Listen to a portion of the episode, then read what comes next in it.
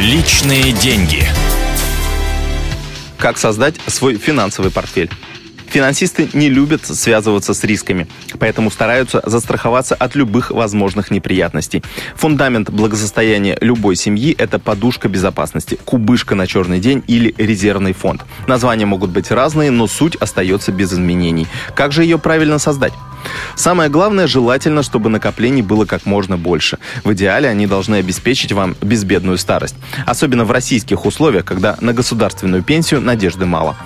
В развитых странах граждане пользуются простым алгоритмом, чтобы обеспечить себе достаток и в настоящем, и в будущем.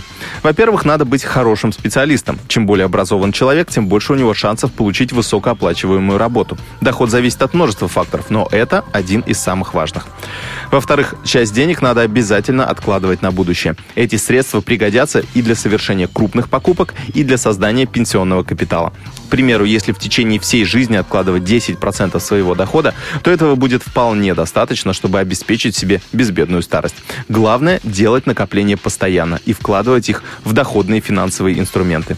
В-третьих, держать свою кубышку стоит в разных местах. Если у вас уже есть депозиты в нескольких валютах, то самое время вкладывать деньги в акции и недвижимость, а затем инвестировать в развитие бизнеса или в зарубежные активы. И, наконец, используйте страхование жизни, здоровья и имущества. Особенно это актуально для кормильцев семьи. Например, когда жена и дети полностью зависят от зарплаты мужа. Небольшой платеж в год позволит избавить от крупных финансовых потерь в случае форс-мажора программе использована информация из книги «Заметки в инвестировании» УК Арсагера. Меня зовут Евгений Беляков. С Новым годом и удачи в финансовых делах. Личные деньги.